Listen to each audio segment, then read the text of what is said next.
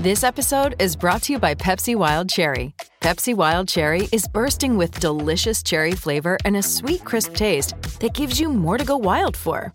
Getting wild may look different these days, but whether it's opting for a solo Friday binge watch or a big night out, everyone can indulge in their wild side with Pepsi Wild Cherry.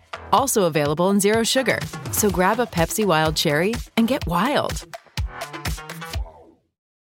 G'day, Mike Hussey here, but you can call me Mr. Supercoach. KFC Supercoach BBL is back and there's 25 grand up for grabs. So what are you waiting for? Play today at supercoach.com.au.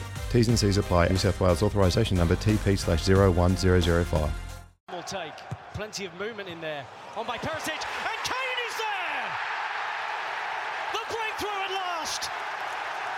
The greatest one-season wonder in Premier League history has done it again! It was so good, we wanted to play that goal twice. Not sure quite what happened there in the edit. Anyway, we are talking English Premier League football. Guy McRae, outstanding broadcaster out of the UK, who is a big Spurs fan, joins us on the program now to talk all things English Premier League. Guy McRae, good evening, welcome.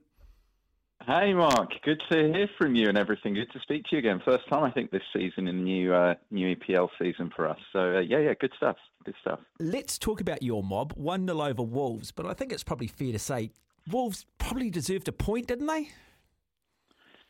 Uh, yeah, I mean, I was at the game um, for first time this season. I couldn't get to the Southampton game with uh, working at the Commonwealth Games, but uh, yeah, I was there. Mark, it's Mark. It's difficult. Those fixtures, those twelve thirty kickoffs. Uh, I'd say first of all, something's got to be done about this from a from a entertainment perspective, from a fan perspective. It's just difficult all round, and I, I, I make that point because I think it affected the game uh, a little bit. I think it affected Spurs a lot in the first half. You're right. Uh, Wolves were, as they always are, very well drilled, very tactically uh, astute in the first half, restricted Spurs, you know, that amazing front three uh, that Spurs have got of Kane, Son, and Kulusevski to not very much. Um, second half was a little bit different, though. Um, overall, I, I, think Spurs started to move through the gears a little bit more. It's an interesting one, though, because I think three games into the season, the, the consensus here in uh, in and around London, in the UK, is with this Spurs team, it hasn't really got completely going on all cylinders yet. And for all that, it's still two wins and the last minute draw at Chelsea as well at the same time. So maybe that's a good thing for Spurs mm. that they're not absolutely firing yet, yet are still seven points out of nine. Yeah, I'll get you just for our listeners out there, just to give us a little bit of an update on the transfer window over the summer, what players Spurs mm. recruited and how those recruits have performed so far for Spurs and what impact they have had on the team. Yeah, it's a really good point. Um, a lot of discussion around that around Spurs fans on Saturday uh, because actually, if you look at the Spurs team, I mean, we'll go on to talk about other Premier League teams how they started the season. If you look at the Spurs team, it's the same team uh, from last season that uh, memorably, of course, uh, went past Arsenal and sealed fourth in the Premier League to get into the Champions League this season. In terms of the new signings, you still get that feeling Antonio Conte's trying to integrate them in into what was a very successful team at the end of last season. And the guy that uh, your listeners will know quite a bit about following European football and everything else, uh, who really started to shine the last couple of games, uh, is the signing who's had the impact, predictably, is Ivan Perisic, uh, the Croatian absolutely superb. Spurs' best player on Saturday.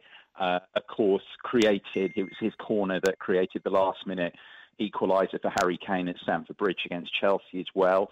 Uh, so he's starting to shine. He's coming in. It's going to be interesting with Spurs over the coming weeks when we get the return of the UEFA Champions League. We then go to Saturday, Wednesday, Saturday. At the moment, they're playing one game a week. So Conte can play his established first 11. But we're going to see these signings, I think, from Spurs come into full force in the coming weeks when you've got those Champions League games. So then you get a Yves Bissouma, who was signed from Brighton, for example, uh, coming in there. Uh, the fullback as well, Jed Spence, who was signed from Middlesbrough, young talent. Can these guys start to force their way in? Notably, the guy I've completely forgotten to mention as well is Richarlison, uh, who was signed from Everton. who at the moment has been having very good impacts on these opening few fixtures.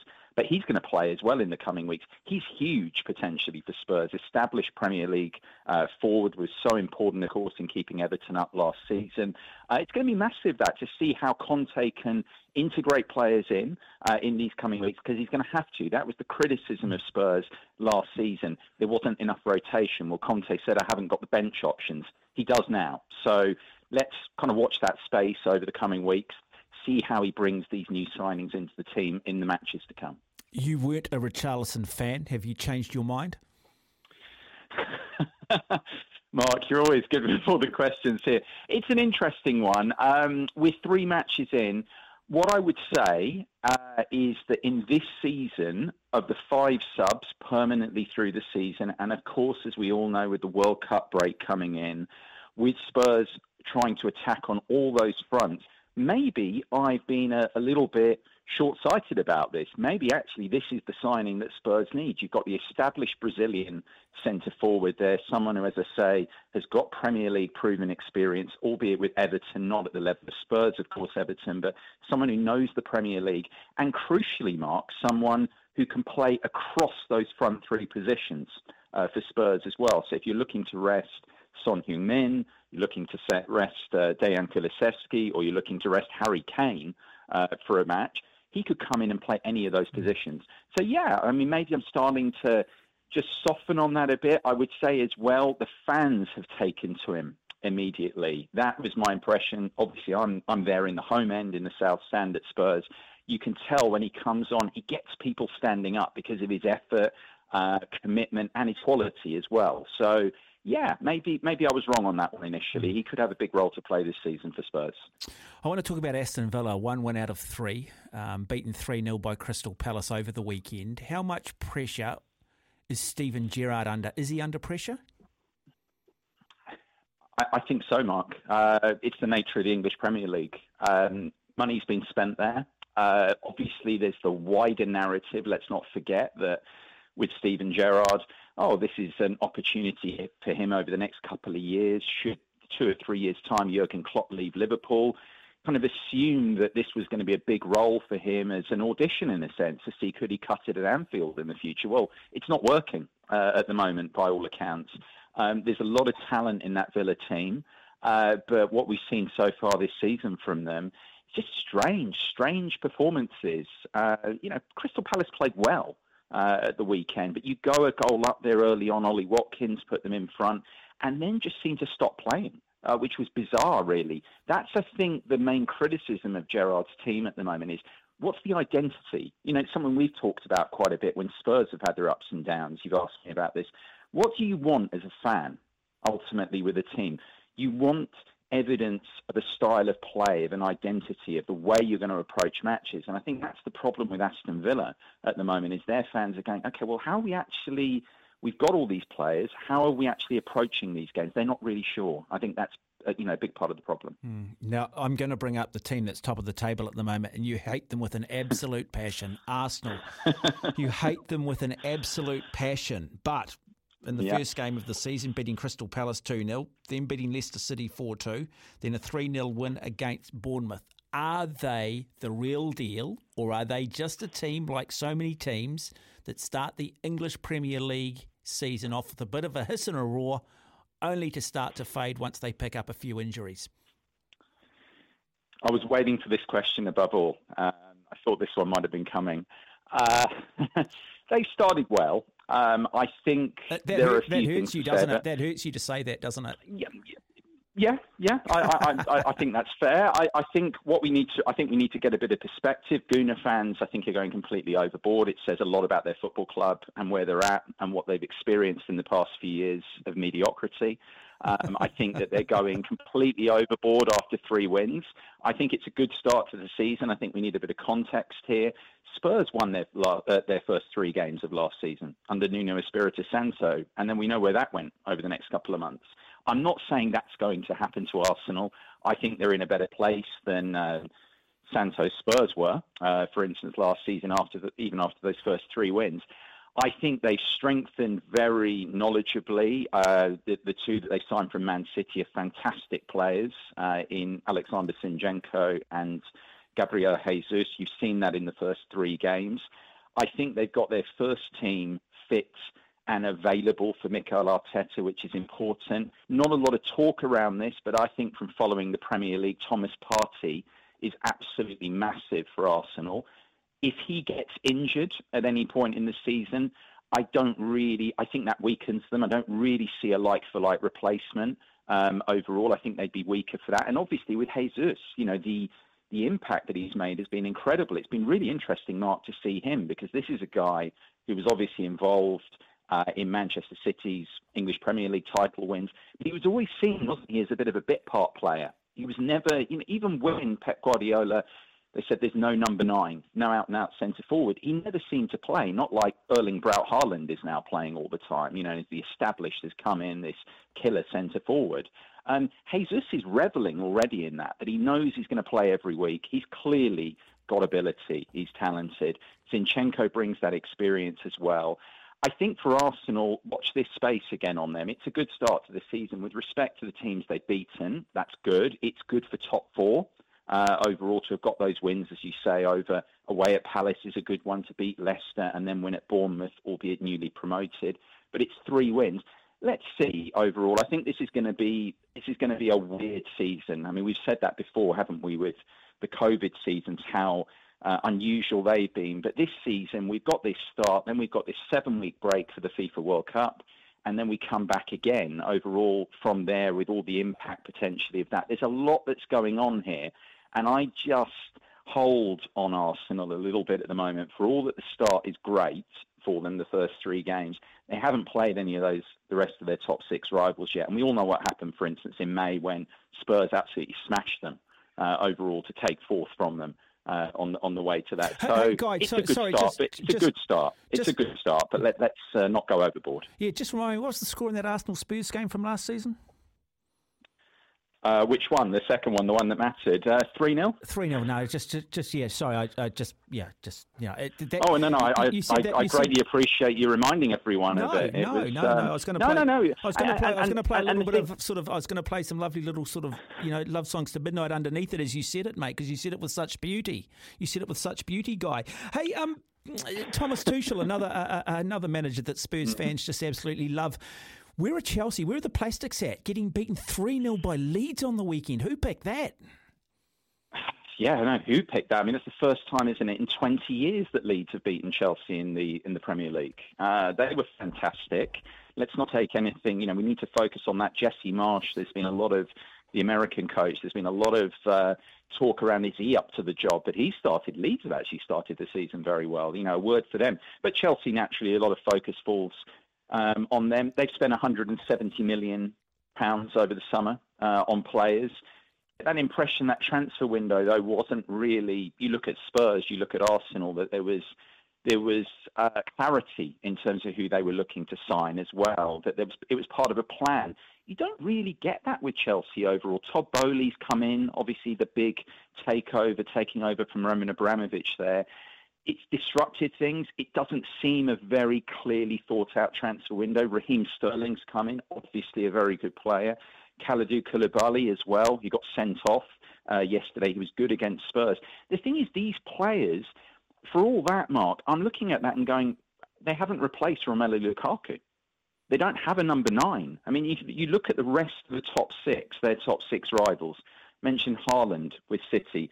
Darwin Nunez, of course, got a red card last time out, but he's going to be the number nine overall for Liverpool as well. Looks a fantastic player. Um, Spurs, Harry Kane, best forward in Europe, uh, in my opinion. Arsenal, Jesus, who's, who's coming, we've talked about already. But Chelsea, you've got Raheem Sterling there playing at Leeds. Not really a centre forward. He kind of comes in from wide positions. And you think for a club of that stature, not to. Why didn't they sign Gabriel Jesus? You know, that, that's the problem. And I think that's going to continue to hurt them.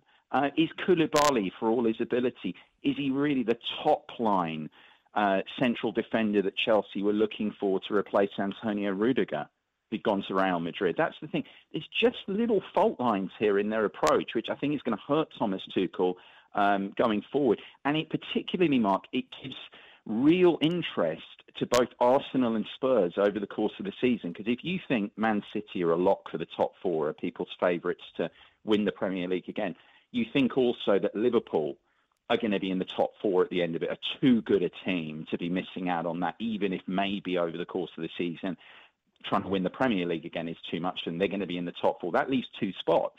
Well, historically, Chelsea have taken one of those spots over the last few years. But I think both Arsenal and Spurs, we talked about both of them at length, are thinking over the season we can knock our London rivals out of the top four here. They're not quite at it like we are. Um, so I do think it's concerning for Chelsea. It's going to be interesting to see what happens in the remainder of the transfer window for them, whether they address some of the points I've talked about, notably the need for a number nine, the need for a striker. They're being linked with with Wesley Fofana from Leicester as a centre back good player. Is he any better than Koulibaly? Is he as good as Rudiger? He's not as good as Rudiger. Um, so they're focusing a lot of attention. They're talking a £70 million deal for him. But I'd be saying if they've got that money available, they need to be going after a centre forward because that, for me, is going to be their biggest problem uh, over the course of the season for Chelsea. 15 and a half minutes after 10, you're listening to SENZ. Feel free to text us here on the program, 8833. Guy McRae is my guest on the program. We're talking all things English Premier League.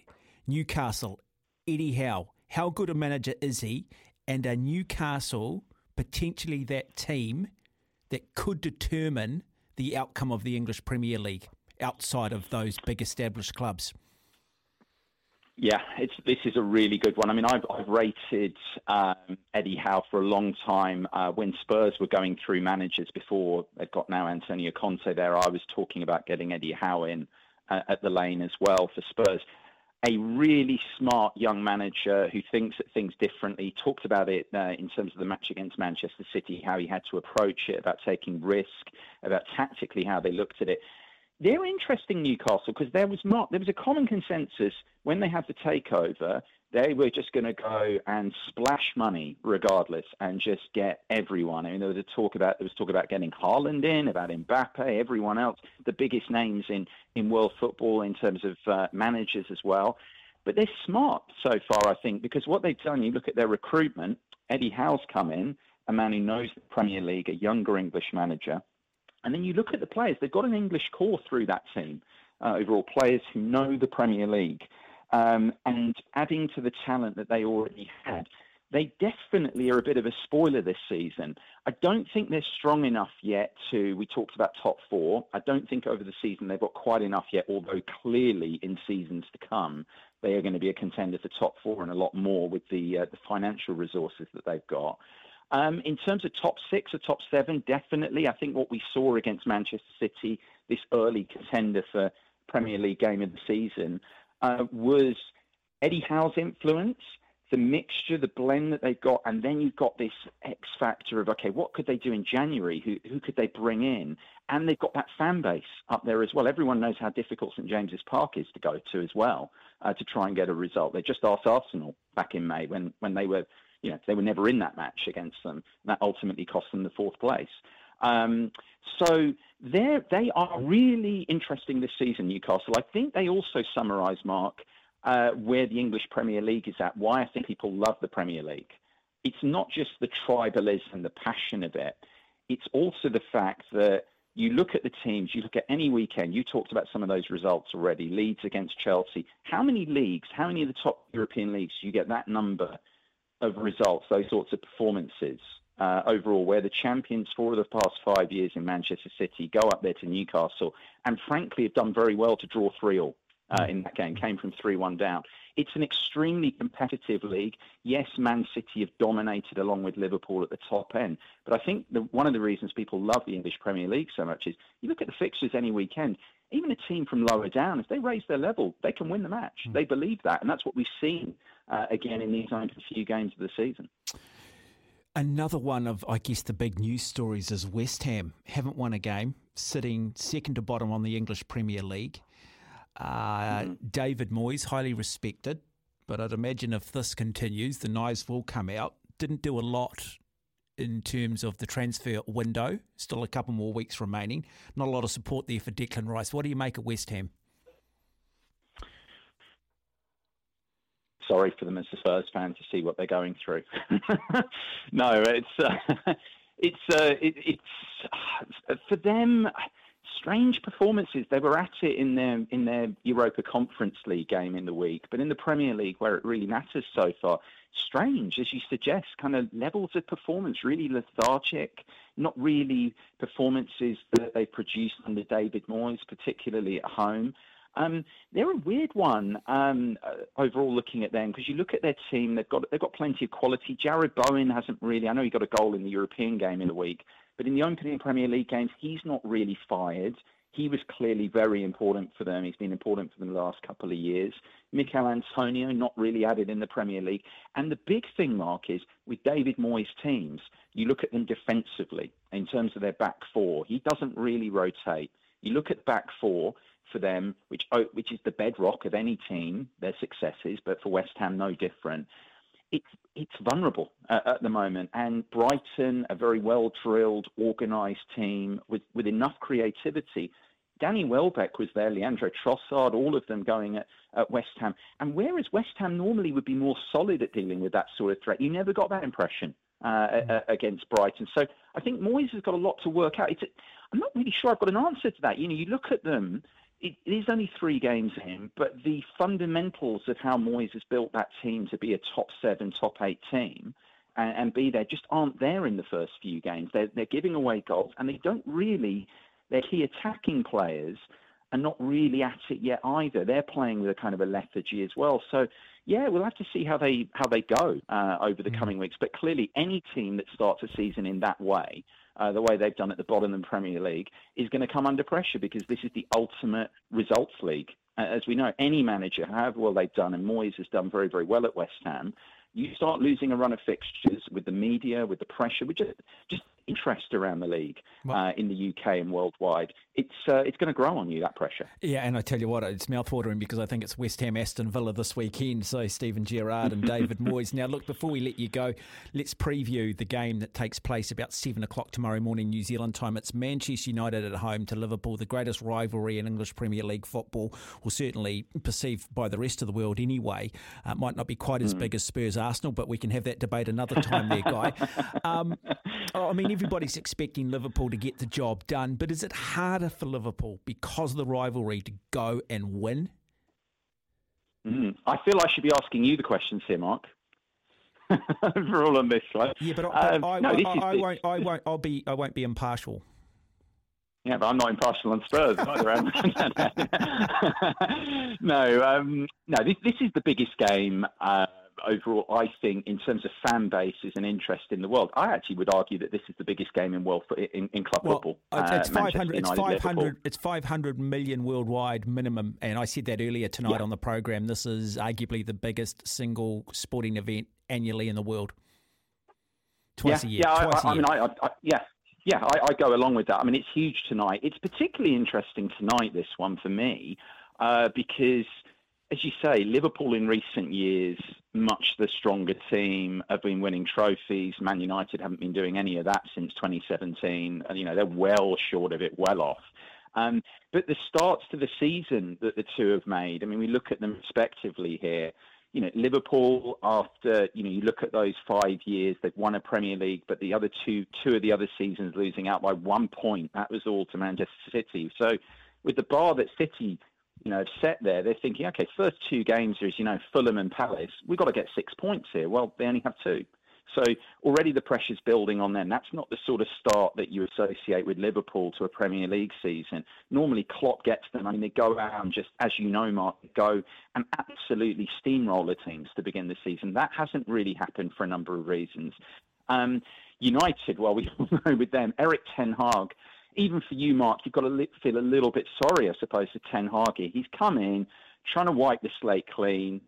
Doesn't really, I feel, get backed by the Man United board in terms of transfer policy. We know what's been going on with Frenkie De Jong with Barcelona. I think there's also a bit of that as well. De Jong doesn't doesn't really want to go to Man United, which I think is a problem they've got right now. They still think we're Man United under Sir Alex Ferguson. We're a huge club, biggest club in the world. They build themselves doesn't seem like the top players really want to go there anymore at the moment. And there's reasons for that. No Champions League football, no trophy since 2017. They might be a huge club paying big wages, uh, but they're not quite at it overall. And then you have this Cristiano Ronaldo saga hanging over Ten Hag as well, where he wants to wipe the slate clean, move forward, and then Ronaldo, is he going? Is he not? Right the way through here for just over another week to the end of the transfer window. So this is fascinating because you've got two teams for different reasons. The biggest game in the Premier League in uh, to the world in terms of the English Premier League and its spectacle, but you've got two teams for different reasons who really, really need a win tonight. Uh, you know, overall, they really, really do. Liverpool need to get that first win, get the what they'll hope will be the title push going. They need to get that into here, and United just need something here. Um, Ten Hag's come in. He's lost a couple of matches again, come back to that theme with the Premier League of a results business.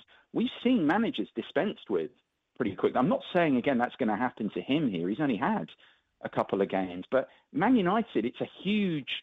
Whatever that I say, okay, they're not what they were. They're a massive club overall, as we know in terms of the interest. As you say, you know, in New Zealand, throughout New Zealand, think about who's going to be watching this game. You know, tonight, all around the world, they're going to be watching this, thinking, can Man United get this together? There's been no uh, real semblance of how Ten Hag wants them to play so far. They've been extremely poor in their first two matches. They have the home advantage tonight. Uh, Liverpool go there. I think the final thing to say, Mark, on this is, as you say, we last season Liverpool won easily, memorably 5 0 there at Old Trafford, then win 4 0 at Anfield. Is it going to be that one sided? You can't believe it's going to be as one sided as that tonight. United in front of their own fans. Liverpool over the years as well. I know they won handily last season, but Liverpool have struggled there a little bit, as you'll know, over the years. Even when they've come in as the favourite, United can get a draw against them or turn up, really, really deliver a performance. So that's going to be the fascinating thing tonight. Can United, with no real established form run into this, nothing suggesting that they're going to get something out of this game in front of their home fans. Can they upset Liverpool? Liverpool needing that win, the pressure's starting to build on them.